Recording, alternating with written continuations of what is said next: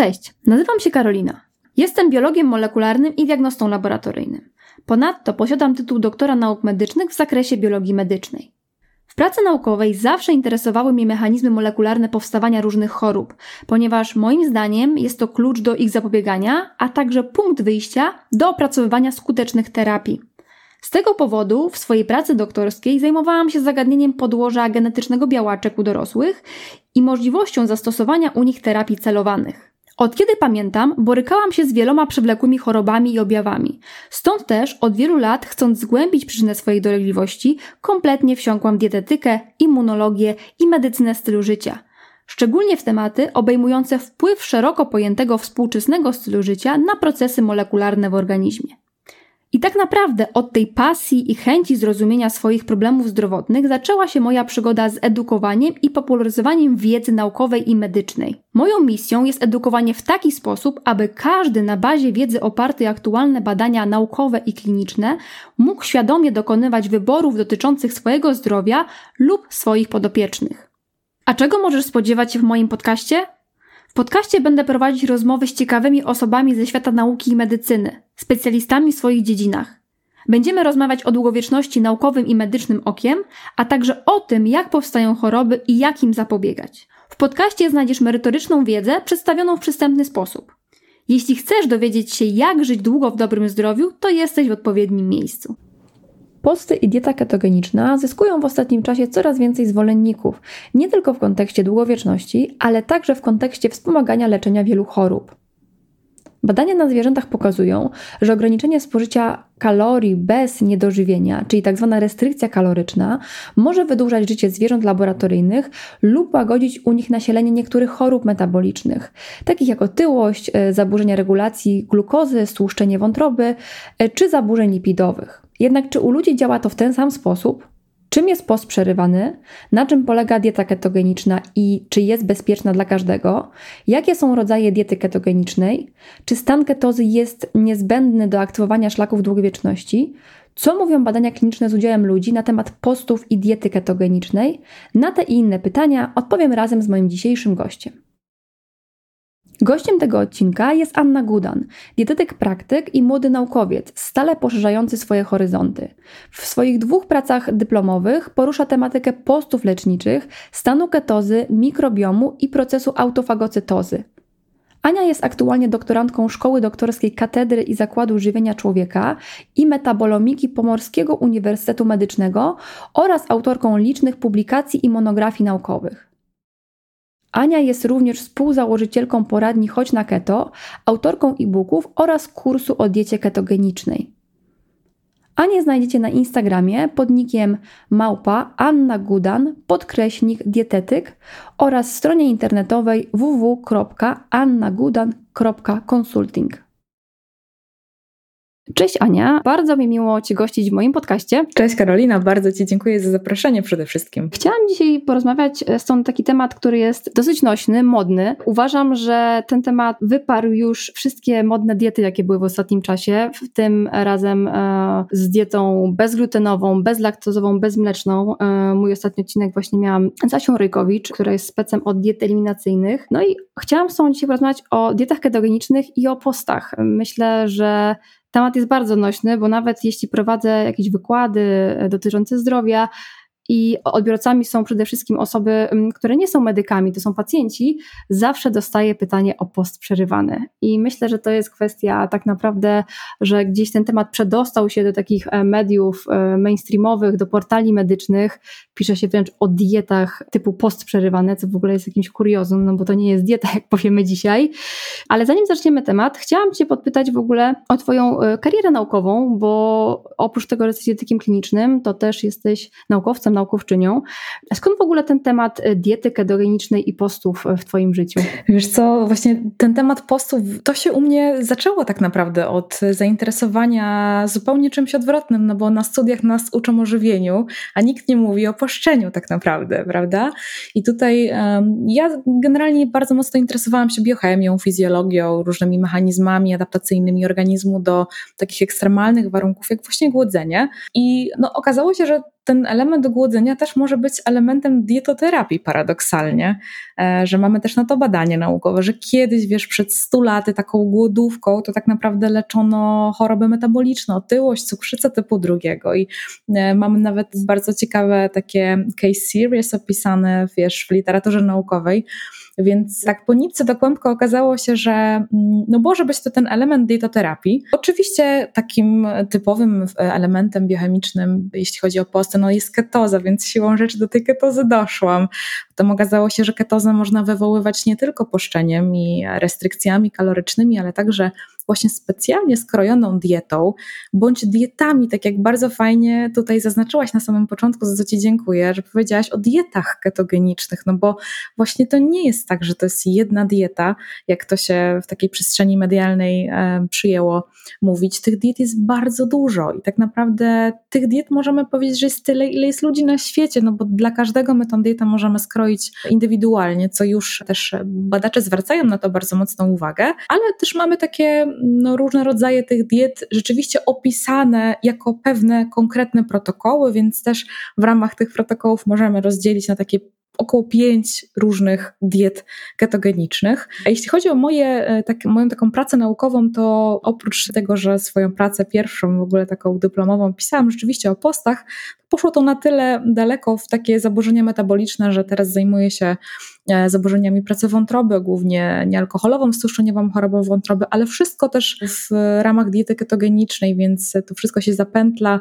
Gdzieś tam jeszcze dochodzą tematy mikrobioty, z tego względu, że jednostka, w której doktorat robię, no to e, tutaj w mikrobiocie przoduje w zasadzie w Polsce.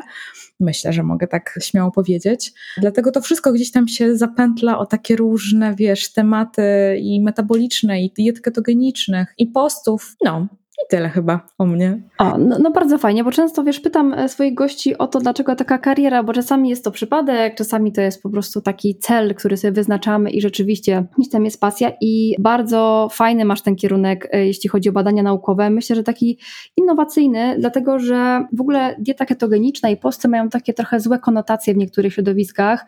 E, jest dużo takich, o, nie wiem jak nazwać te osoby. Popularyzatorzy chyba, wiesz, mi się wydaje. To tak chyba ładnie by zabrzmiało, bardziej myślałam o czymś takim bardziej negatywnym. Chodzi, że osoby te bardzo często robią z tego ideologię i to też się dobrze niestety sprzedaje. Dlatego też zaprosiłam Ciebie, bo uważam, że e, razem z Dawidem e, Dobropolskim jesteście chyba najbardziej merytorycznymi osobami, jeśli chodzi o posty właśnie dietę ketogeniczną, gdzie jakby prowadzicie gdzieś merytoryczną dyskusję w oparciu o badania. No i nie ma tej takiego radykalizacji. No świetnie to robicie, więc e, też chciałam dzisiaj właśnie, zresztą sama mam taką opinię osoby, która raczej rozważnie podchodzi do różnych rzeczy, nienawidzę skrajności, więc mam nadzieję, że dzisiaj w trakcie rozmowy gdzieś tam to rozwiejemy. Pozwolę sobie jeszcze tak wtrącić właśnie a propos tego też skąd się to wzięło. Ja pamiętam do dzisiaj, wiesz, jak u mnie na studiach na pierwszym roku właśnie gdzieś tam ta ketoza to tak naprawdę była tylko i wyłącznie kojarzona z kwasicą ketonową.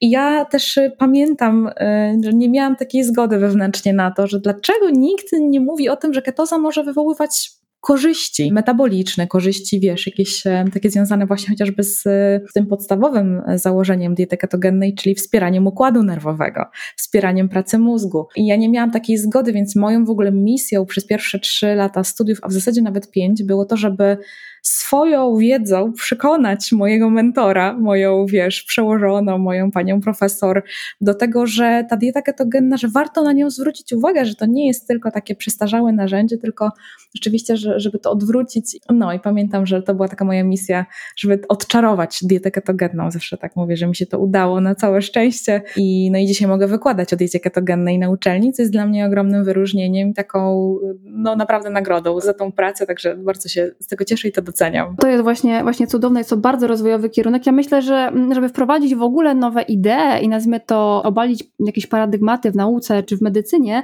też potrzeba czasu, więc kropla drąży skałę, więc ja trzymam mocno kciuki, że w pewnym momencie, już można powiedzieć, że to się dzieje, ta dieta ketogeniczna i te posty przerywane gdzieś tam wejdą do kanonów takiego normalnej dietetyki, tak? I jak mówisz, będzie wykładane to dla studentów i oni będą wychodzić już z taką wiedzą, a nie taką starą, przestarzałą wiedzą akademicką. Chciałabym, wiesz co, Aniu, zacząć od tematu długowieczności, bo to też jest temat mi bliski i myślę, że dieta ketogeniczna, posty, głodówki, jakby tego nie nazwać, kojarzą się z wydłużeniem życia. E, wiemy o tym chociażby z badań na zwierzętach, czy to tych robaczkach C. elegans, czy na myszach, czy muszkach owocowych. Wiemy, że ograniczenie, czy tak zwana restrykcja kaloryczna wydłuża ich życie. Podobnie jest, podejrzewam, z dietami e, takimi ketogenicznymi. Jeśli chodzi o badania e, z udziałem ludzi, jest to trudne, bo ciężko będzie zbadać człowieka, czy wydłużyliśmy mu życie po tych y, nie wiem, ży, zamiast żyć 80 lat, ma, ma żyć 100 lat, no, no to są badania w ogóle nie do przeskoczenia i tak nawet y, skonstruowania. Z takich badań, które być może kojarzysz, kojarzy mi się takie badanie Kalerii, y, Znasz to badanie? Powiedz coś więcej. To jest badanie, jedno chyba z takich pierwszych, gdzie z udziałem ludzi stosowano restrykcję kaloryczną przez 6 do 12 miesięcy, ale to były osoby z nadwagą i otyłością. I tutaj tą kaloryczność ograniczono im o 25% z tego, co pamiętam. Dużo. Dużo, no właśnie. No i oczywiście zobaczono pewne efekty metaboliczne o tym, co mówiłaś, no bo to jest logiczne w sumie, dla mnie też o tym też porozmawiamy, że jeśli ograniczamy kaloryczność, no to tak jakby mm, adaptacja organizmu kończy się tak, że te parametry metaboliczne się po prostu poprawiają. A drugi eksperyment to jest eksperyment nawet nie naukowym nazwała, Biosfera 2. Może to ci się coś o uszy obiło. To był taki przypadkowy eksperyment właśnie, gdzie Oczywiście. Osoby, które miały mhm. testować takie warunki jakby mieszkania poza planetą Ziemią, w zamkniętych, izolowanych warunkach, tam się coś zdarzyło takiego, że zabrakło pożywienia, tak? No jakby te osoby były zmuszone, że mieć tą restrykcję kaloryczną. Z tego co pamiętam, to badanie trwało chyba około dwóch lat i tam też zauważono pewne efekty metaboliczne. Przytaczam te badania, no bo to są takie pierwsze, można powiedzieć, może nie pierwsze, ale jedne takich pokus właśnie, żeby zbadać tą restrykcję kaloryczną z udziałem ludzi. Natomiast powiedz, jak to faktycznie jest z tym wydłużaniem życia poprzez stosowanie postów i diet ketogenicznych? No właśnie, dobrze, że to przytoczyłaś, dlatego że bardzo wiele badań, które bada wpływ postów przerywanych, czy bada wpływ diety ketogennej na właśnie wydłużanie życia. Po pierwsze są to badania na modelach eksperymentalnych, bo dokładnie tak jak powiedziałaś, my nie jesteśmy w stanie realnie jakkolwiek obliczyć tego czasu wydłużenia życia. Dla mnie wydłużenie wydłużanie życia poprzez dietę ketogenną u ludzi, ja to rozumiem w pewien sposób takiej zwiększania jakości życia w późniejszych etapach. Im bardziej jesteśmy starsi, im bardziej mm, zdrowi, tym lepiej. Tym gdzieś tam ta długowieczność tutaj mi się y, zaświeca. Natomiast rzeczywiście jest tak, że dużo tych badań, które są, one są notabene nieodłączne od restrykcji kalorycznej. Więc nam, naukowcom i generalnie ludziom, którzy się tym zajmują, bardzo ciężko jest rozdzielić efekt ketonów samych w sobie, no bo dieta ketogenna tak na dobrą sprawę działa poprzez te efekty sygnałowe ciał ketonowych, więc ciężko jest nam rozdzielić ten wpływ ketonów od wpływu samej restrykcji kalorycznej, bo nie zawsze restrykcja kaloryczna doprowadza do syntezy ciał ketonowych. To też warto powiedzieć. Jeżeli jesteśmy na takich dietach wysokowęglowodanowych, no to pomimo restrykcji nie mamy mamy też syntezę ciał ketonowych i ciężko jest to tak naprawdę rozdzielić. Jeżeli chodzi o sam wpływ restrykcji kalorycznych na wydłużanie życia, no to wiemy, że one wpływają przede wszystkim na dwie kinazy. Na kinazę mTOR i na kinazę AMPK to są te dwa główne takie przełączniki metaboliczne i w trakcie zarówno restrykcji kalorycznej, e, jak i w trakcie właśnie głodówek, postów przerywanych albo diety ketogennej, kinaza mTOR jest wyciszana, wyłączana, wszystkie te mechanizmy związane z aktywacją kinazy AMPK Africa one z kolei są aktywowane w naszych komórkach. No i co to są za mechanizmy? No to są mechanizmy, które przede wszystkim odpowiadają za jakość naszych komórek, czyli przede wszystkim e, apoptoza, autofagocytoza, te procesy oczyszczania. Nasze komórki oczyszczają się z jakichś tam kseno różnych związków, z kropelek lipidowych, które się nagromadziły. Z takich śmieci komórkowych można powiedzieć. Dokładnie. Poza tym, co się dzieje? Zwiększa się taki proces jak mitofagia na przykład, która też przekłada się na poprawę naszego zdrowia takiego metabolicznego, bo mitochondria wtedy mają lepszą jakość, one też e, są nowsze, powstają też takie zdrowsze po prostu te mitochondria, więc to też się bezpośrednio przekłada na te efekty właśnie metaboliczne, co znowu też jest takim, można powiedzieć, markerem długowieczności, zdrowie mitochondriów jako marker długowieczności, no bo mitochondria są takim sercem metabolicznym naszej komórki, tam się wszystko odbywa i... Takie centra energetyczne, prawda? Tak, i ich jest szczególnie dużo gdzie? No w układzie nerwowym, prawda? A też mówiąc o długowieczności, to co mamy na myśli? No mamy na myśli to, żeby nie zachorować na chorobę Alzheimera, żeby nie mieć demencji, żeby do końca swojego życia utrzymywać tą pełnię sił i tą witalność, prawda? Więc to jest myślę, że to. I to jest wspólne i dla restrykcji kalorycznych, i dla diety ketogennej. Tak samo wspólne będzie działanie na te typowe geny długowieczności, czyli wiesz, sirtuiny, FOXO, tak samo i dieta ketogenna i restrykcje kaloryczne będą na to wpływać. Ania, przepraszam, tylko jedno pytanie zadam, bo chcę tak to troszkę podsumować. Te szlaki, o których powiedziałaś, czy te zmiany też metaboliczne, które zachodzą pod wpływem zarówno diety ketogenicznej, jak i postów, to też są takie punkty końcowe, które my mierzymy w badaniach, jakby pośrednio domyślamy się, że nam one wydłużą życie. O to chodzi, prawda? Dokładnie tak. To są takie pośrednie punkty, no bo bezpośrednio ciężko jest to jakkolwiek zmierzyć, prawda? E, no i tutaj wracając jeszcze do tego mechanizmu, no to to, czym tak naprawdę dieta ketogenna może się różnić od wpływu restrykcji kalorycznych, być może jest to pewne działanie epigenetyczne, takie działanie, e, które możemy podpiąć pod taki efekt trochę przeciwnowotworowy, trochę wyciszający ekspresję tych e, genów właśnie takich nowotworowych, to jest wpływ na deacetylazy histonów, czy na takie mediowanie stanu zapalnego poprzez różnego rodzaju właśnie na przykład te inflamasomy. E, więc to jest troszeczkę to, co by odróżniało wpływ diety ketogennej od restrykcji, ale mimo wszystko to się nakłada, więc rzeczywiście jest tak, jak tutaj przytoczyłaś w tych badaniach. Czyli te szlaki są gdzieś wspólne. No właśnie, a teraz może powiedzmy tak, rozłóżmy na czynniki pierwsze w ogóle, bo post postowi nierówny. E, intermittent fasting to jest z angielskiego ten post przerywany, który gdzieś tam przewija się na tych portalach medycznych. Natomiast mam nadzieję, że to jest mydło i powidło, można powiedzieć, tam jest wszystko.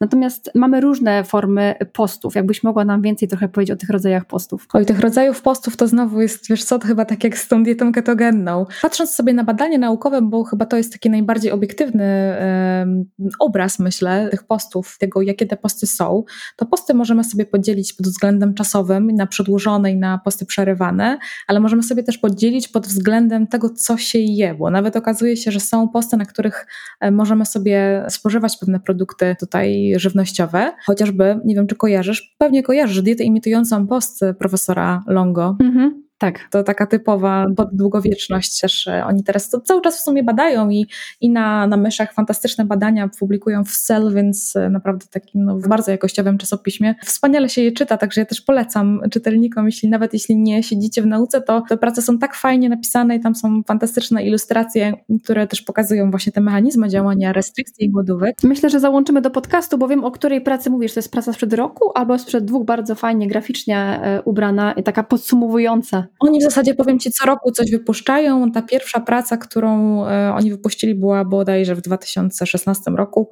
ale nie chcę skłamać. No właśnie, i teraz y, tych rodzajów postów jest naprawdę wiele. Takie te najbardziej popularne, oczywiste to są te posty przerwane IF typu 16 na 8, gdzie mówimy o stosowaniu codziennego postu przerywanego, czyli codziennie jemy przez 8 godzin, wybrane 8 godzin dowolne, to może być od 8 tam do 16, prawda, albo od 12 do 20, już jakby dowolnie sobie to wybieramy, a pozostałą część po prostu pościmy.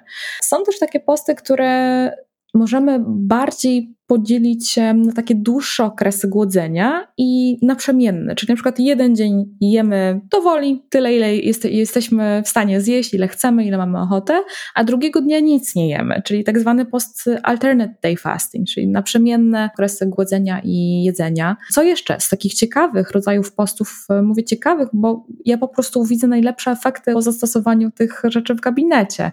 To jest post, który jest postem przerywanym, który też stosujemy codziennie, ale wyznaczamy sobie konkretne okno jedzenia w zależności od naszego rytmu kołodobowego.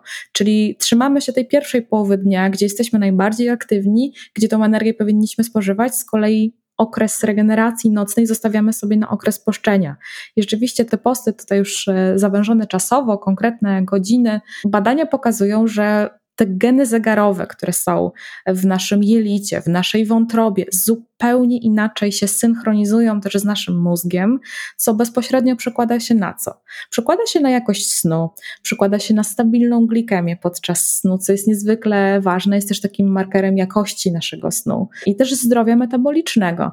E, więc chociażby to. Dodatkowo okazuje się, że było świetne badanie przeprowadzone na mężczyznach w wieku około 40 lat, które pokazało, że samo zastosowanie tych zmienionych godzin spożywania posiłków na pierwszą połowę dnia jest w stanie imitować restrykcję kaloryczną. Czyli ci pacjenci poprawiają te parametry metaboliczne, jak lipidogram, jak glukoza naczczo, nie? Jakby dzieje się wszystko to, co działoby się normalnie, gdyby oni schudli, a to się dzieje na diecie bez żadnej restrykcji kalorycznej, więc też ta siła tych genów zegarowych to też jest niesamowite i ta synchronizacja właśnie tych genów wątroba, jelito, mikrobiota, która bierze, jak się okazuje, w tym też udział, jest niezwykle ciekawe i właśnie takie posty przerywane można poniekąd zastosować też u pracowników zmianowych, czyli osób, które no niestety mają zaburzenia rytmu okołodobowego, mają zaburzenia mikrobioty też, jak się okazuje i mają fatalne nawyki żywieniowe.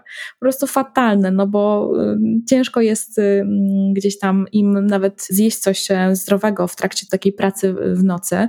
I tutaj okazuje się, że takie posiłki znowu, które są posiłkami imitującymi posiłki ketogenne, bo to nie muszą być takie posiłki typowo ketogenne, ale po prostu posiłki o obniżonej zawartości węglowodanów mogą w pewien korzystny sposób niwelować te negatywne efekty tej pracy zmianowej, więc nawet pod tym kątem te posty przerywane możemy sobie fajnie czasowo zawęzić. A właśnie to jest ten post, specjalnie prosiłam też, żebyś powiedziała o tych rodzajach postu, bo mnie osobiście najbardziej fascynuje właśnie ten time restricting eating, o którym teraz powiedziałaś. Powiedziałaś też, to się tak po angielsku nazywa early time restricting eating, czyli jedzenie w pierwszej połowie dnia, bo te posty, tak mówisz, masz to okno żywieniowe, które sobie wyznaczasz, tu jest może nie kłótnia, ale zawsze było, czy ten e, okno możemy sobie przesunąć na drugą połowę dnia, czyli na przykład ominąć śniadanie powiedzmy i zjeść się dopiero o 12 i to, co mówisz, chyba badania raczej na tym etapie są skłonne do tego, żeby jednak w tej pierwszej połowie dnia jednak e, spożywać te posiłki, dlatego że ta nasza fizjologia, chociażby kwestia insulinooporności, popraw mnie, jeśli się mylę, jest gorsza w drugiej połowie dnia, więc jakby to jest chociażby powód, to też jest naukowo gdzieś wykazane, żeby te okno jednak stosować w pierwszej połowie dnia. Dokładnie, ja wiesz co, teraz przy okazji swojego kursu dla dietetyków, zresztą właśnie o diecie ketogennej, e, przytaczałam takie badanie, gdzie zdrowym mężczyznom, zupełnie zdrowym mężczyznom, co jest dość istotne, bo tutaj mówiąc o insulinooporności, my nie możemy pomijać aspektu ilości tkanki tłuszczowej, bo ona bezpośrednio będzie wpływać oczywiście na insulinowrażliwość. Więc tutaj z zdrowym mężczyznom podawano różne pory posiłków.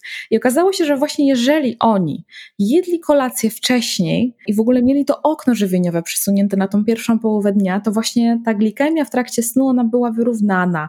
Tak naprawdę i insulinemia i glikemia na czczo były jak najbardziej wyrównane, a wystarczyły 4 dni, gdzie podawano im te posiłki o dużej nie tylko kaloryczności, ale właśnie też zawartości węglowodanów i generalnie różnych składników, żeby pogorszyć po prostu właśnie tą e, wrażliwość insulinową rano i potem przez cały dzień, no i żeby pogorszyć jakość snu, bo ta glikemia, rzeczywiście te wykresy, glikemia, oczywiście podlinkuję potem to badanie, te wy wykresy glikemii bardzo mocno skakały i tutaj na pewno kwestia tego wczesnego żywienia jest ważna, ale też z drugiej strony pytanie dla kogo, bo jeżeli my sobie mówimy o długowieczności, to mówimy zawsze, tak mi się wydaje, że zawsze mówimy o takim wiesz, to takim umiarze, o takim zen, o takim wszystko po trochu, jak najbardziej wyważone, a najlepiej troszeczkę takie jeszcze przygaszone, no bo też długowieczność e, jednak e, właśnie z tą restrykcją kaloryczną jest związana, więc takie niedojadanie, nieprzeciążanie się, generalnie życie w sposób oszczędny i właśnie taki, ja to nazywam zen. Natomiast e, wiesz, jeżeli mamy sportowców na przykład, którzy generalnie żyją ekstremalnie, to jest ekstremum. E, no to pytanie, czy dla takich osób rzeczywiście te posty typu, wiesz, wczesnego, czy one są adekwatne? No bo czy nasz sportowiec, jak wiesz, skończy okno żywieniowe o 15, a ma trening o 19 i po treningu nic nie zje, bo się boi, że wiesz, sobie skróci życie, albo boi się, że tam dostanie jakieś cukrzycy, to też jest inny kontekst, więc myślę, że to jest super właśnie w kontekście takich normalsów, takich jak my, wiesz, osób po prostu, których interesują się zdrowiem, chcą żyć zdrowo. To się zgadzam właśnie, bo to też właśnie kontekst ma znaczenie i to jest kolejne pytanie, które najczęściej dostaję nawet nie w kontekście takich regularnych e, jakichś wyczynowych sportów, tylko po prostu treningów wieczornych. E, ludzie do tego stopnia na serio biorą post ten nocny, tą restrykcję, o której mówiliśmy, że boją się po treningu zjeść. Właśnie i tutaj się pytanie pojawia, no nie podajmy w paranoję. Tak i wiesz co, i bardzo często to się kończy tym, że oni potem nie idą na ten trening, wiesz, bo tylko mogą robić wieczorem. A tak sobie myślą, kurczę, no zrobię ten trening wieczorem, nic nie zjem i dupy i wiesz, i rezygnują, nie?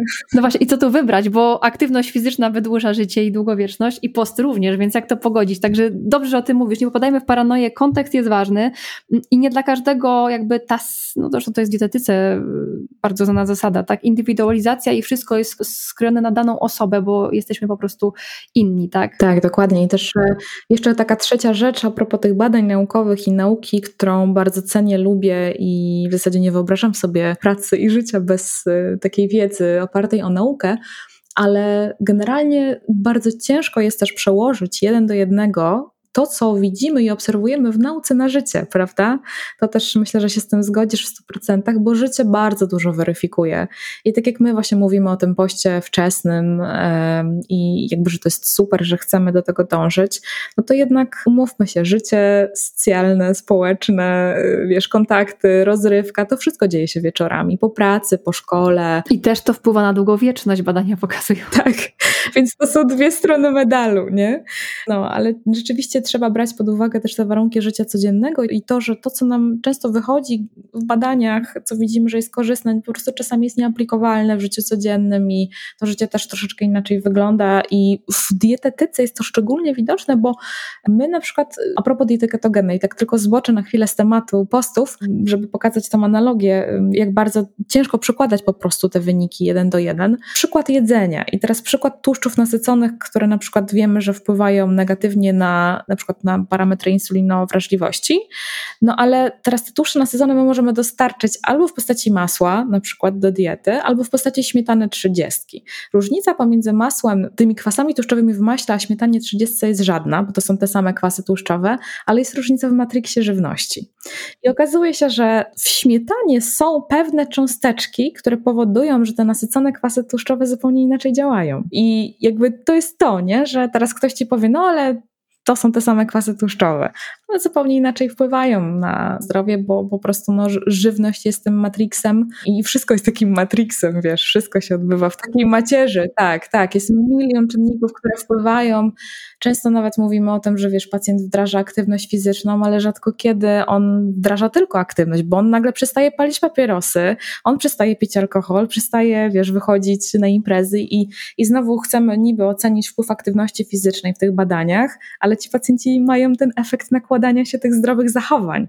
I ciężko jest to wszystko skontrolować, bo życie jest ciężko skontrolować. No dokładnie, no to też jest problem w ogóle z badaniami klinicznymi w dietetyce, no bo no nie jesteśmy w stanie każdego czynnika kontrolować, nie zamykamy ludzi w laboratorium, zresztą jak zamkniemy ich w laboratorium, to też będzie czynnik, nie wiem, stresu, nienaturalności tej sytuacji.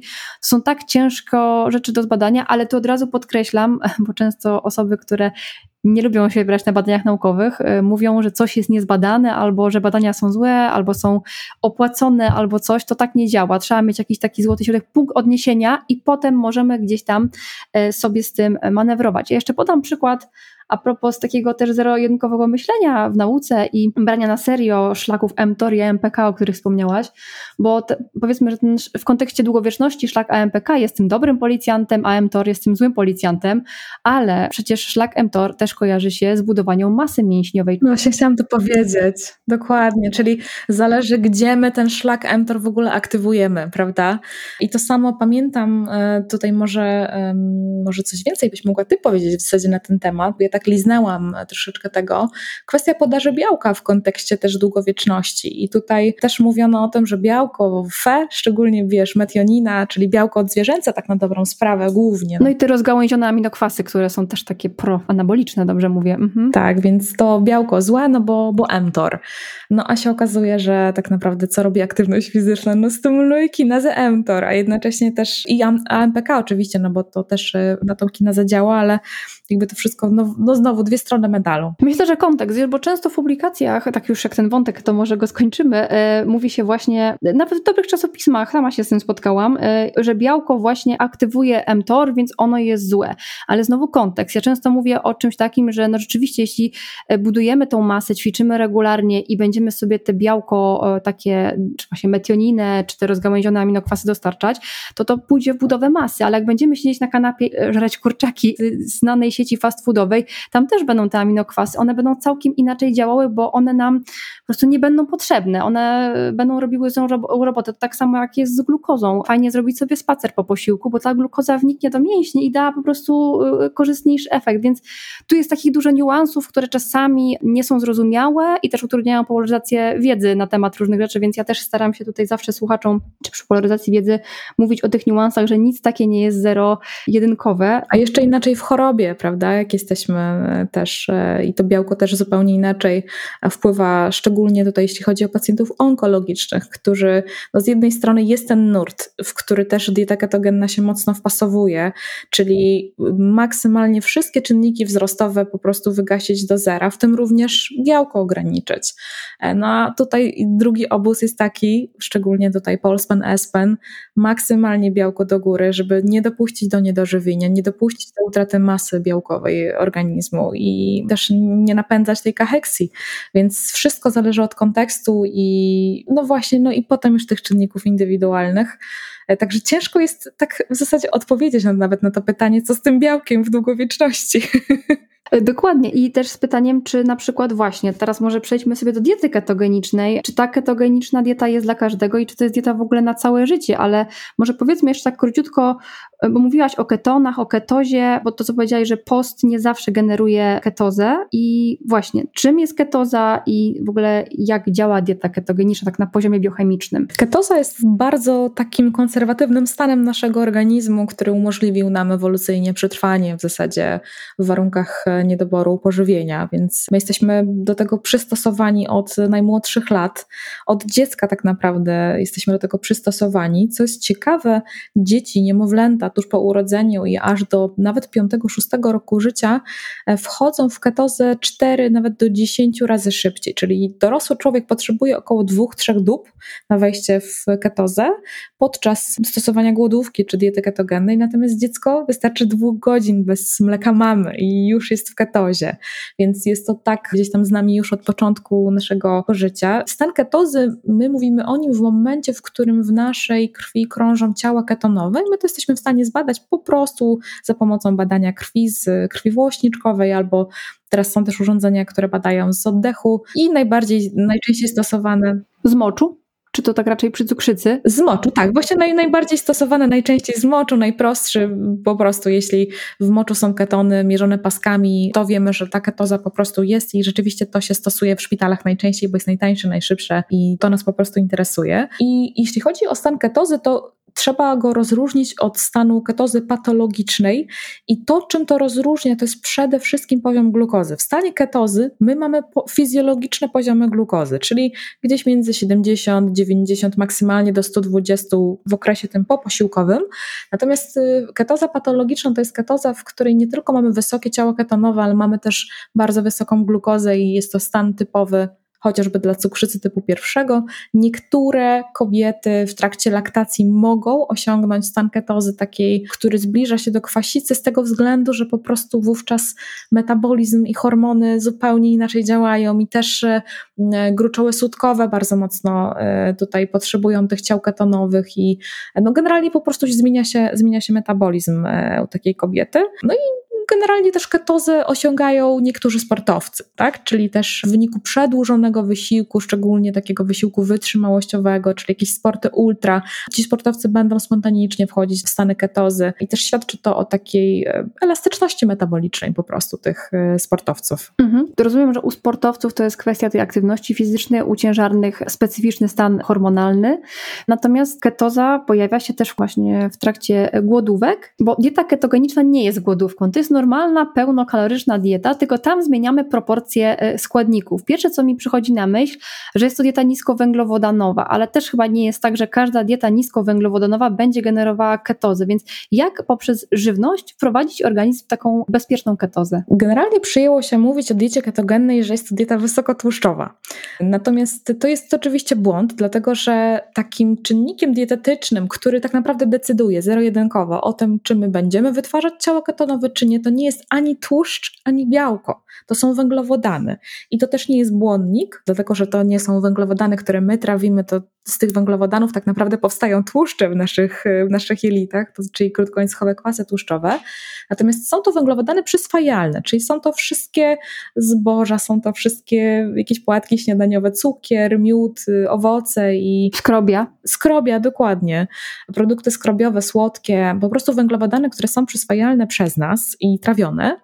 I teraz y, przyjęło się, że taki próg około 50 gramów węglowodanów przyswajalnych na dobę to jest taki próg dla większości dorosłych osób, że poniżej tego na 100% jakby powstają ciała ketonowe w naszym organizmie, czyli pojawia się wyczerpanie zapasów glikogenu wątrobowego, wątroba zmienia swój metabolizm, nasila się glukoneogeneza, czyli powstawanie glukozy z białek, z glicerolu, z samych ciał ketonowych, z mleczanu i właśnie powstają te ciała ketonowe, które mogą pochodzić z dwóch źródeł. One mogą pochodzić albo z naszej tkanki tłuszczowej, czy podskórnej, czy wiscelarnej, co jest też bardzo korzystne w przypadku chorób metabolicznych, albo mogą pochodzić z diety. I teraz, jeżeli my jesteśmy na diecie ketogennej i chcemy zredukować masę ciała, masę tłuszczową ciała, to tak na dobrą sprawę my nawet nie musimy dawać temu pacjentowi dużo tłuszczu, bo my chcemy, żeby on z tego swojego tłuszczu korzystał w celu produkcji tych ciał ketonowych. Natomiast jeżeli mamy osobę szczupłą, której chcemy utrzymać masę ciała, to rzeczywiście ten tłuszcz na diecie ketogennej jest taką dźwignią kaloryczną, więc my po prostu tym tłuszczem albo zwiększamy podaż energii, albo zmniejszamy. Tych rodzajów tłuszczów jest wiele. Są pewne tłuszcze, które są bardziej ketogenne niż inne i takimi tłuszczami są tłuszcze chociażby średnio łańcuchowe, które są wykorzystywane nomen omen już od wielu, wielu lat w terapii pacjentów z chorobami zapalnymi jelita. W skrócie MCT, prawda? Często takie można olej MCT kupić. Mhm. Tak, MCT, dokładnie. Mhm. I te tłuszcze są wykorzystywane w ogóle w takich mieszankach przemysłowych, e, żywienia dojelitowego, u pacjentów niedożywionych, u pacjentów z rakiem trzustki, bo one się bardzo szybko trawią, nie potrzebują żółci do wchłaniania. I co jest ciekawe, one są w wątrobie momentalnie cięte na mniejsze kawałeczki, czyli na te ciała ketonowe. I powodują ketonemię. Są nawet takie triki, które powodują, że te tłuszcze MCT mogą jeszcze bardziej powodować ketogenezę i to jest chociażby wymieszanie tych tłuszczów nie w postaci z takiego dolanego oleju, tylko w postaci emulsji z mlekiem na przykład, albo z jakimś produktem nabiałowym się okazuje, że znowu ta macierz żywności powoduje, że tak podane tłuszcze MCT szybciej powoduje powstawanie ciał ketonowych i dodatkowo powoduje też mniejsze dolegliwości jelitowe, bo trzeba zaznaczyć, że te tłuszcze zbyt szybko wprowadzone do diety, one powodują biegunkę i taki rozstrój żołądkowo-jelitowy. A Ania, powiedz mi, że te tłuszcze MCT, tylko tak dopytam, gdzie jest takie najlepsze naturalne źródło tych tłuszczów MCT? Czy musimy kupować takie gotowe, powiedzmy, mieszanki, które są dostępne w internecie? Musimy kupować gotowe. Przyjęło się tak powszechnie, że olej kokosowy jest źródłem tłuszczów MCT, ale to nie jest prawda, on nie jest źródłem. Tam te tłuszcze naturalnie występują i rzeczywiście suplementy w postaci tłuszczu MCT powstają z kokosa i z palmy, natomiast nie możemy powiedzieć, że naturalny kokos jest źródłem MCT, bo tych MCT jest tam tak malutko, e, że, że po prostu mm, no, no nie będzie to źródło MCT. Okej, okay. pytam, bo to właśnie jest dosyć ciekawe, bo zawsze w ogóle keto jest bardzo modne i myślę, że dużo osób w ogóle nawet nie rozumie i podejrzewam, że produkty, które są w takich różnych sieciowych sklepach, które nazywają się ciasteczka keto i tak dalej, to nie mają nic wspólnego, chociaż plus jest taki, że często to są produkty, można powiedzieć, e, naturalne, mało przetworzone i mało mają cukru i rzeczywiście ten e, indeks, e, czy ten ładunek tego produktu jest taki, e, że nie podnosi nam glukozy, to też ma swoje właściwości prozdrowotne, bo przecież diety, ten najzdrowsze świata, czyli dieta śródziemnomorska też się opiera o niski indeks glikemiczny. O tłuszczach chciałam się jeszcze dopytać i fajnie to wyjaśniłaś, powiem Ci, bo Chyba takim jednym z mitów jest to, że właśnie dieta ketogeniczna to są tylko tłuszcze, ale tak powiedziałaś, te, my po prostu ucinamy węglowodany, żeby wprowadzić organizm w ketozę. Jeśli jest potrzeba, mamy zaburzenia metaboliczne typu zespół metaboliczny, otyłość czy nadwaga, my jakby mobilizujemy własne tutaj zasoby tłuszczu, żeby z nich korzystać. Natomiast jeśli chodzi o tłuszcz, jakby źródło tłuszczu w diecie ketogenicznej, to jest taki trochę taka kość niezgody, bym powiedziała, bo mamy różne rodzaje keto, jak powiedziałaś. Ty jesteś orędowniczką keto śródziemnomorskiego i po przyznam Ci szczerze, że mi też jest najbliższe keto, dlatego że ja w ogóle uwielbiam dietę śródziemnomorską i ten model, bo to nie jest dieta, to są różne tam takie wzorce zachowania, które gdzieś tam mamy i możemy to modyfikować. ale są dwa rodzaje keto, takie bardziej mięsne, pod karniwora bardziej podchodzące, czyli te osoby, które tylko produkty e, zwierzęce i ta śródziemnomorska. By wytłumaczyła nam różnicę i co mówią badania właśnie na ten temat. To znaczy tak, jeśli chodzi o badania na temat e, takich modelów e, odzwierzęcych diety ketogennej, czyli modelu już takiego, teraz podałaś bardzo taki przykład bardzo eliminacyjny i bardzo, wiesz, skrajny, to badań nie ma tak? To, to umówmy się, nie ma badań, y, żadnych. Są badania, które zostały, to, jest, to była ankieta po prostu wysłana do ludzi poprzez Facebooka, to jest jedno jedyne badanie, które jest, jest tam jakaś przeglądówka napisana przez y, jedną naukowczynię, ale to nie są badania, no, to, to są po prostu jakieś wzmianki i fajnie, że są. Hipotezy może bardziej? Tak, myślę tak.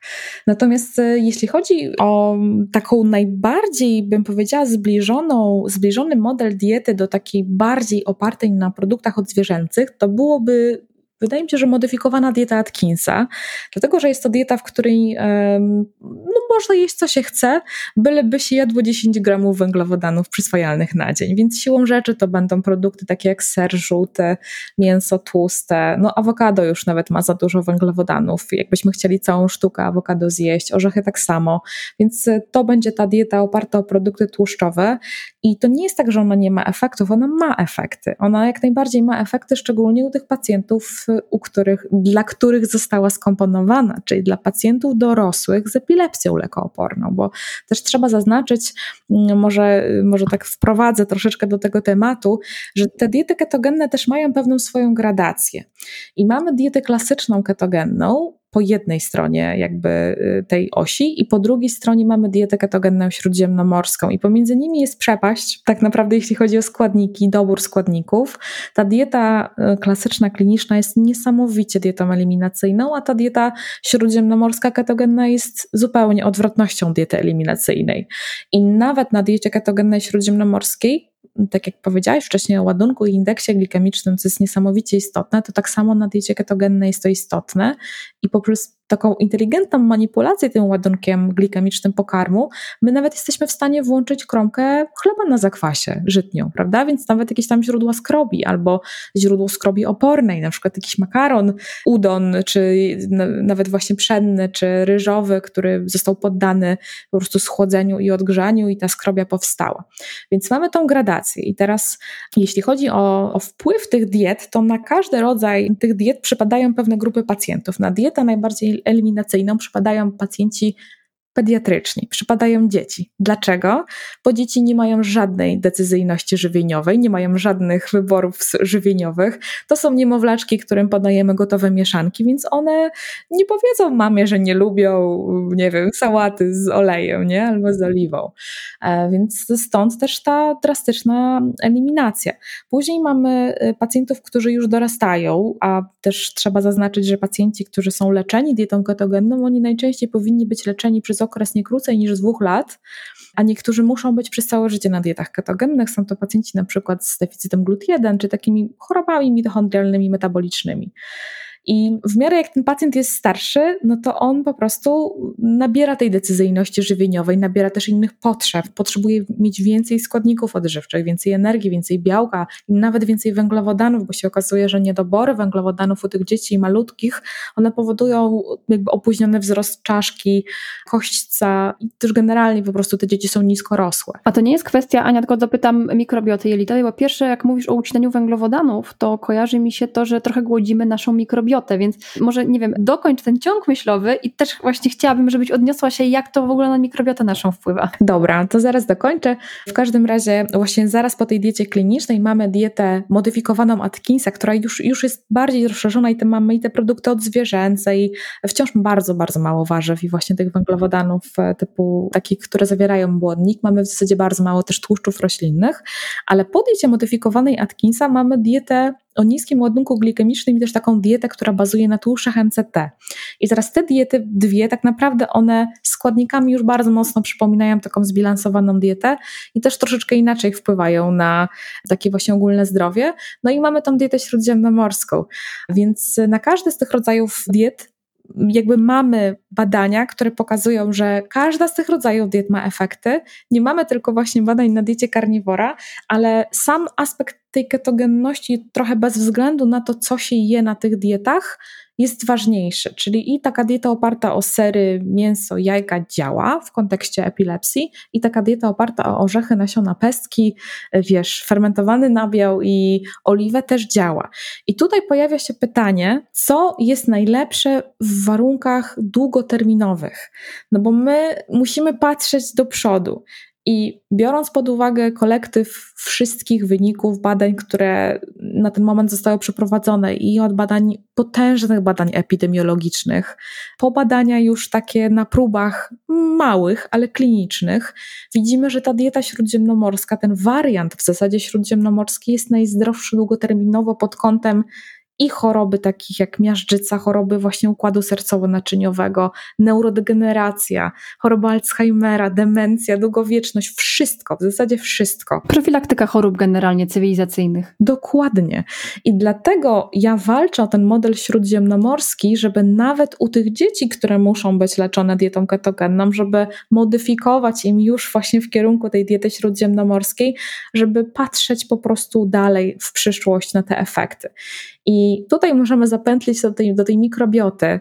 My wiemy, że te pierwsze tysiąc dni życia dziecka jest niesamowicie istotne dla jego rozwoju, właśnie mikrobioty jelitowej, dla tej immunomodulacji, dla programowania mikrobioty jelitowej. I tego też, co się będzie działo w wieku dorosłym u tego dziecka, czy ono będzie predysponowane na przykład do otyłości, do chorób metabolicznych, czy nie. No i tym bardziej uważam, że dobrze byłoby tym dzieciom dopóki one są karmione mieszankami ketogennymi, jest jak najbardziej ok, ale w momencie, w którym dziecko już może mieć rozszerzoną dietę, czyli gdzieś w okolicach pierwszego roku życia, to robić to właśnie możliwie różnorodnie i nie bać się też tych węglowodanów. Mam kontakty z pacjentami, którzy mają dzieci z zespołem Dravet na dietach ketogennych i te dzieci jedzą naprawdę wszystko, jedzą orzeszki, jedzą borówki, truskawki, wszystkie źródła polifenoli, błonniki, wcale nie jedzą tylko, wiesz, tej śmietany 30 z tym kurczakiem nie? I właśnie zapętlając do tej mikrobioty, no to ten wariant śródziemnomorski będzie wpływał poprzez szereg różnych czynników, bo to nie jest tylko na przykład wpływ błonnika na mikrobiom jelitowy, ale to jest wpływ polifenoli, wpływ witaminy E, która jest zawarta w oliwie, wpływ polifenoli z oliwy, tych specyficznych polifenoli, które tam są, wpływ kwasów tłuszczowych omega-3, które też działają prebiotycznie, czyli odżywiają naszą mikrobiotę, w przeciwieństwie do kwasów tłuszczowych nasyconych, które jak się okazuje zwiększają endotoksemię, czyli wytwarzanie lipopolisacharydu. I nasilają stan zapalny, bo też o tym, co mówisz, tak mi się kojarzy, że te wszystkie rzeczy też działają pozytywnie na mikrobiotę, a to przekłada się na obniżenie też stanu zapalnego, tego ogólnoustrojowego, który gdzieś tam jest zarzewiem do wielu chorób cywilizacyjnych. Absolutnie tak.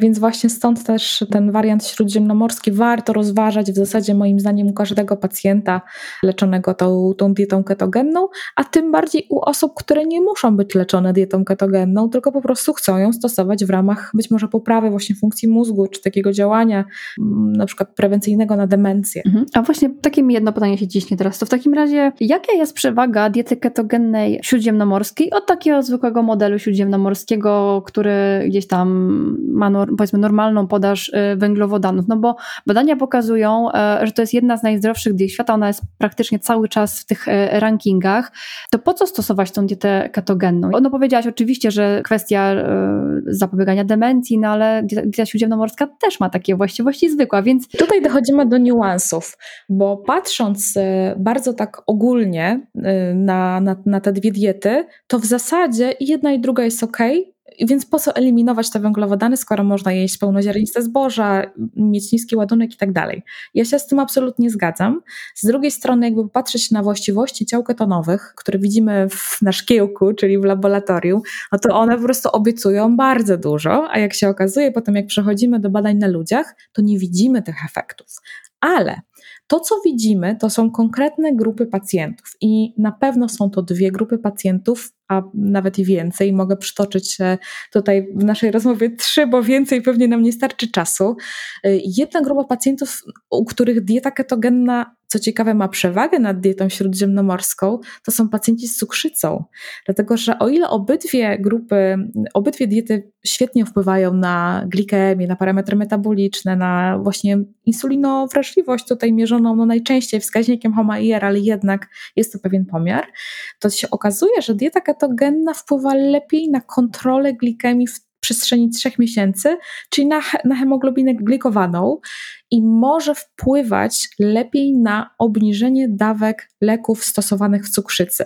I to rzeczywiście wydaje mi się, że jest taka przewaga e, znacząca. Oczywiście wymaga to dalszych badań. Jest, jest to zresztą teraz e, tak intensywnie badane, bo tutaj właśnie widzimy tą przewagę tej diety niskowęglowodanowej, czyli sama kontrola glikemii, kontrola cukrzycy w przestrzeni długoterminowej, czyli tych trzech miesięcy.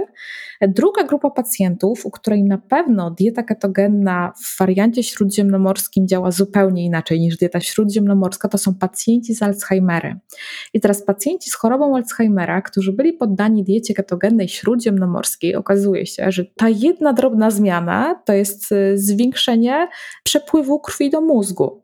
Dieta ketogenna zwiększa przepływ krwi do mózgu tych pacjentów z Alzheimerem, czego nie robi po prostu zwykła dieta śródziemnomorska i prawdopodobnie no, tutaj mają wpływ te ciała ketonowe, które po prostu są, aktywują w jakiś sposób te różne szlaki.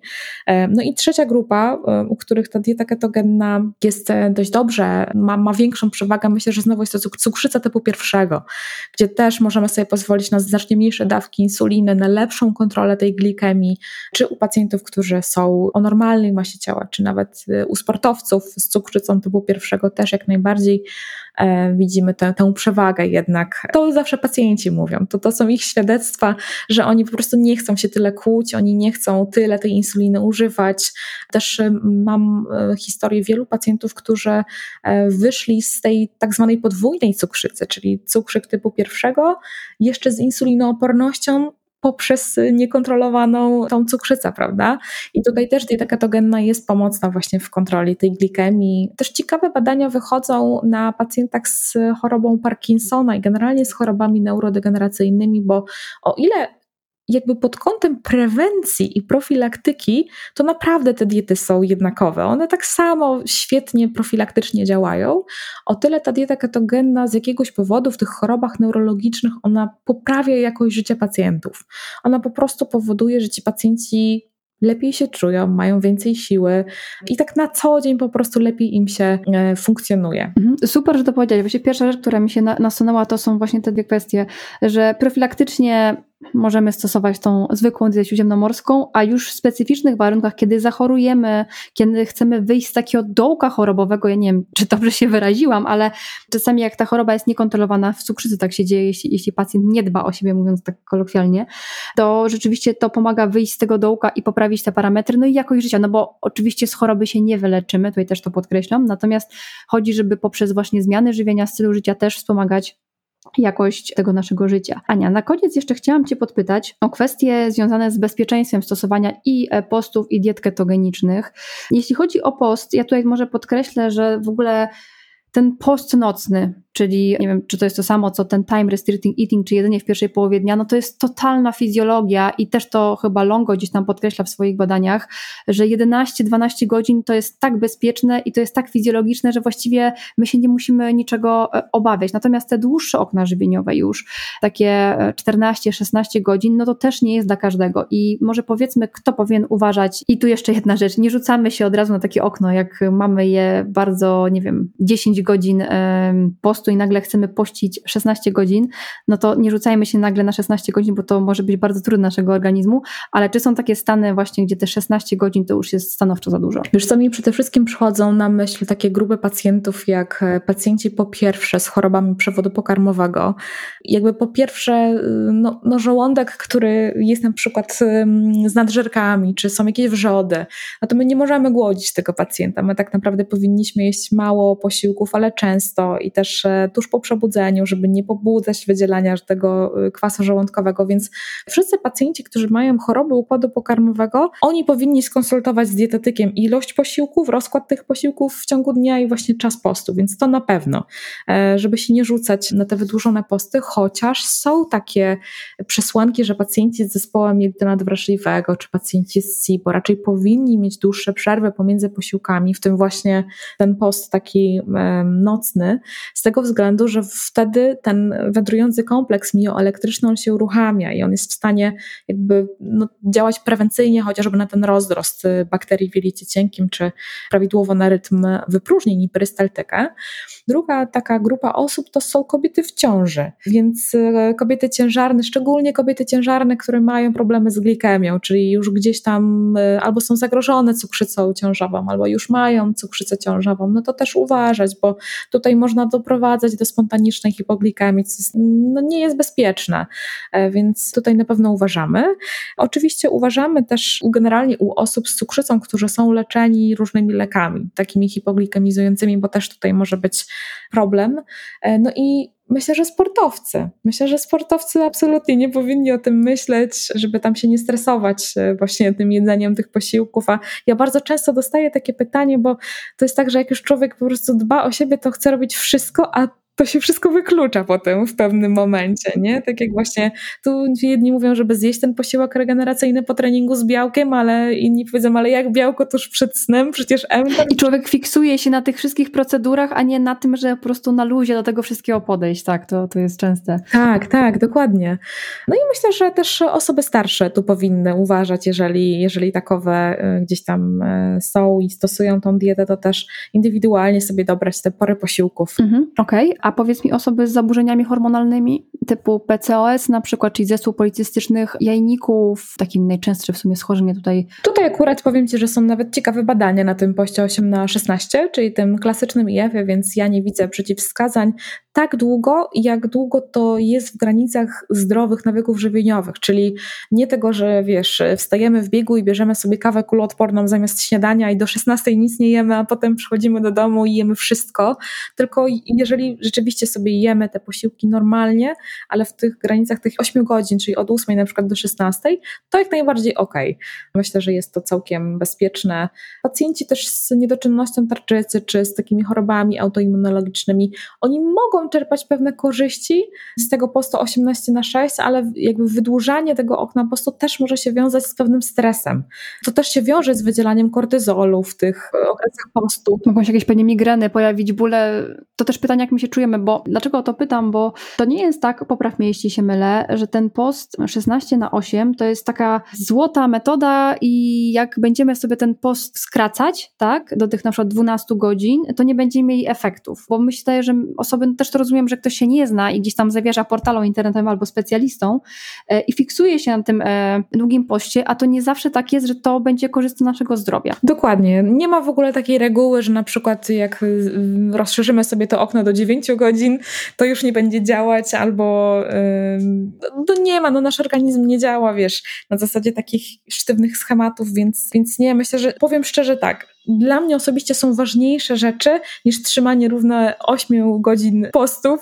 W tym jest to właśnie aktywność fizyczna, jest to ten dobór produktów, jest to trzymanie się chociażby założonej kaloryczności w ciągu dnia. No bo co z tego, że na przykład, ok, będziemy trzymać się tych 8 godzin postu, jeśli tak przejemy swoją kaloryczność, że tak czy siak żadne mechanizmy regeneracyjne nie mają się szansy odpalić yy, nawet w tej, wiesz, yy, części mm, postnej yy, dnia. E, więc y, myślę, że są ważniejsze rzeczy, albo w drugą drugą stronę, na przykład y, będziemy sobie pościć, będziemy też aktywni fizycznie, ale nie będziemy dojadać białka, bo po prostu przez te 8 godzin nie jesteśmy w stanie dojeść, bo na przykład no, no nie mamy czasu zjeść obiadu czy czegoś solidnego, no to też y, wpłynie to negatywnie, więc są pewne, myślę, że ważniejsze rzeczy i taki apel do słuchaczy, żeby po prostu dbać o tą regenerację nocną, żeby się nie przejadać na noc, żeby zjeść to śniadanie przed wyjściem z domu, e, niekoniecznie opóźniać właśnie, mm, czy tam generalnie samo jedzenie śniadania, śniadań jest dość istotne, też chociażby w kontroli łaknienia, e, w takiej stabilnej energii w ciągu dnia, więc e, to jest ważne, e, już mniej to właśnie jaki to jest może rodzaj postu i właśnie jak długo on trwa. Mhm, czy godzinę czy w tą, czy w tą. E, Ania, ostatnie pytanie jeszcze, bo mówiliśmy, o, dla kogo posty niekoniecznie muszą być dobre, a jeśli chodzi o dietę ketogeniczną, powiedziałaś, że, mm, że wymieniłaś stany, w których może być korzystna, czy to są kwestie metaboliczne, cukrzyca, choroby neurodegeneracyjne, ale czy są osoby, które absolutnie nie powinny stosować diety ketogennej? Są takie osoby i są to przede wszystkim e, takie oficjalne przeciwwskazania wymienione zawsze na takich w literaturze, i w podręcznikach, i każdy dietetyk, który prowadzi dietę ketogenną, powinien te przeciwwskazania znać na pamięć. To są wszy, wszy, wszystkiego rodzaju zaburzenia u utylizacji kwasów tłuszczowych, to jest pierwotny niedobór karnitin i zaburzenia generalnie niektóre mitochondrialne. Natomiast z takich, myślę, codziennych przypadków, te osoby, które powinny jakby unikać, moim zdaniem, takich rozwiązań jak dieta ketogenna, to są przede wszystkim pacjenci z zaburzeniami odżywiania, z anoreksją, z bulimią, pomimo, że gdzieś są pewne badania, które pokazują nam pewien potencjał, to na pewno na własną rękę nie wolno tego wprowadzać. Tak samo pacjentki, które są w ciąży, i chcą na własną rękę wprowadzić dietę ketogenną, też tego nie robimy.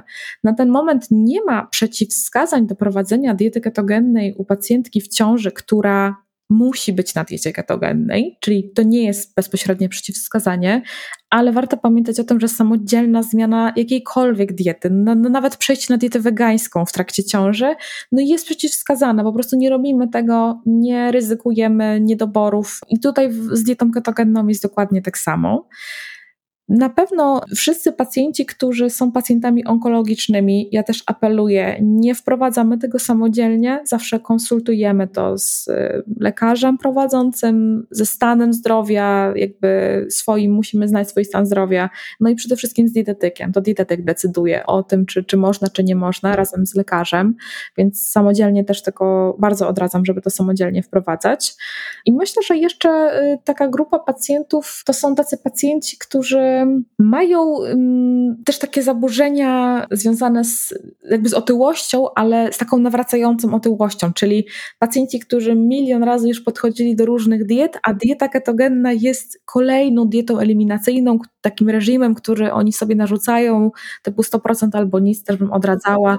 Że to po prostu chodzi o to, że to nie jest panaceum kolejne na to odchudzanie, bo jakby otyłość jest chorobą złożoną i to, że pojawia się efekt jojo, to kolejna dieta raczej nam nie pomoże. Dokładnie. No i myślę, że znowu na, na ostatni e, ogień sportowcy też raczej odradza się tą dietę w sporcie, pomimo wielu prób naukowców do przepchnięcia tej diety ketogennej w świat sportu.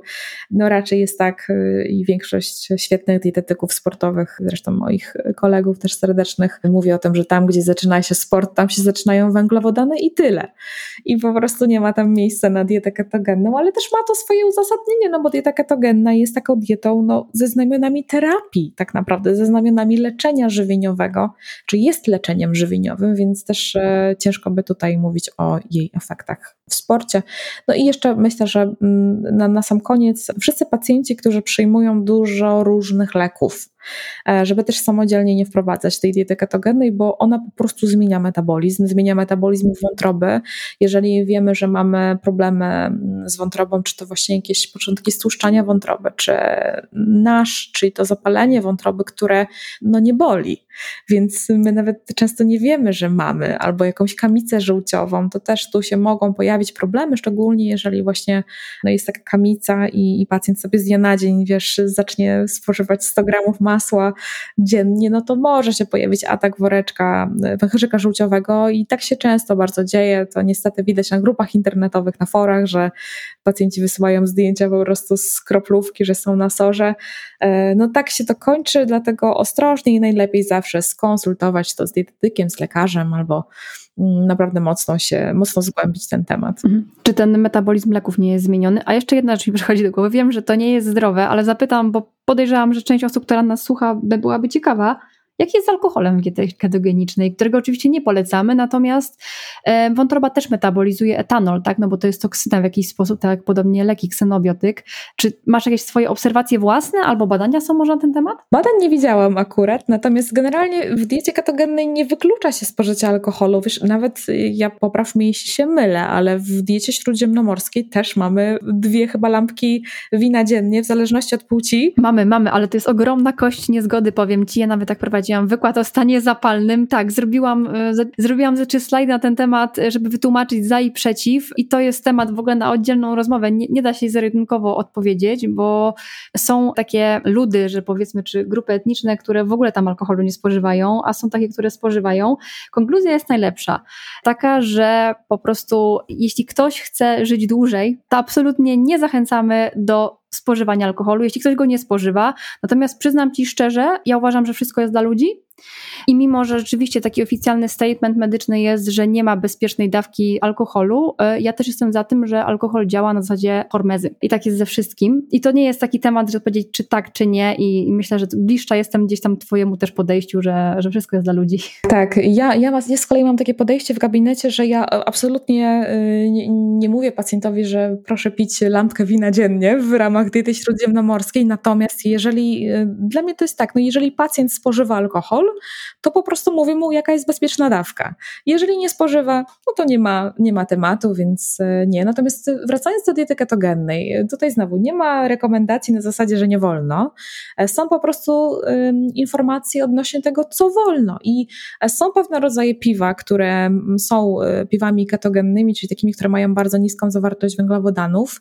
Generalnie wszystkie rodzaje inne piw, takich komercyjnych, no niestety dużo, dużo węglowodanów, więc odpadają, ale so, są takie specjalne piwa, które można.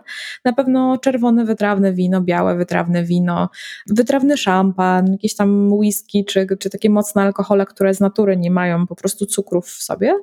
Sam metabolizm alkoholu z mojego doświadczenia jest taki, że pacjenci bardzo szybko się upijają i mają bardzo, bardzo ciężki następny dzień, więc tu po prostu wystarczy jedna dawka, wiesz, alkoholu i tak naprawdę już mówią, że już jest bardzo kiepsko i sami też często rezygnują rezygnują po prostu z tego alkoholu na diecie ketogennej.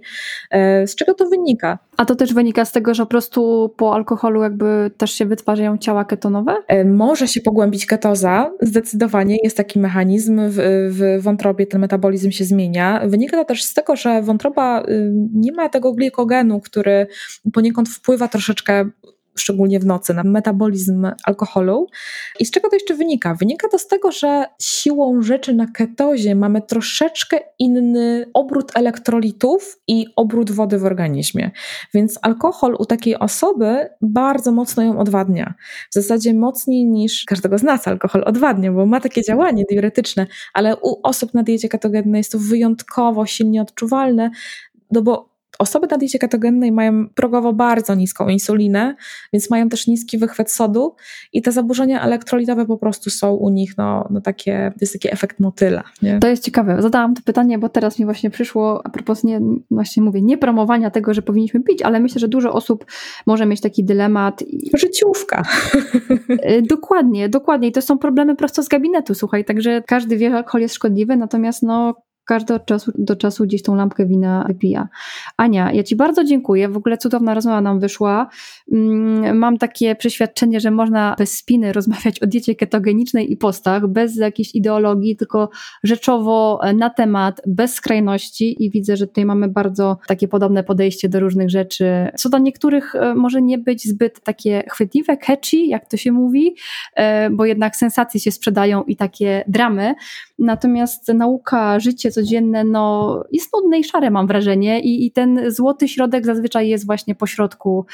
Także Ania, bardzo Ci dziękuję i mam nadzieję, że jeszcze będziemy miały jakieś okazje porozmawiać. Ja też bardzo dziękuję za zaproszenie, też to była świetna rozmowa i myślę, że to są zdecydowanie te odcienie szarości, ale warto o nich mówić, bo one też są piękne i pokazują, że można robić zdrowie na wiele różnych sposobów i wcale nie trzeba się identyfikować tymi różnymi kolorami, tylko naprawdę można być, żyć tak w taki szary, że tak powiem, sposób i okazuje się, że, że jest, on, jest on zdrowy. Także też bardzo Ci dziękuję za zaproszenie i e, liczę na kolejną rozmowę. Polecam się.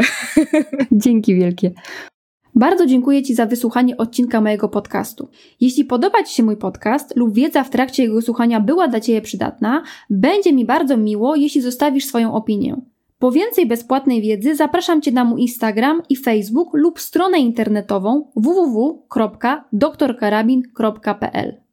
Mam nadzieję, że do usłyszenia w kolejnym odcinku podcastu.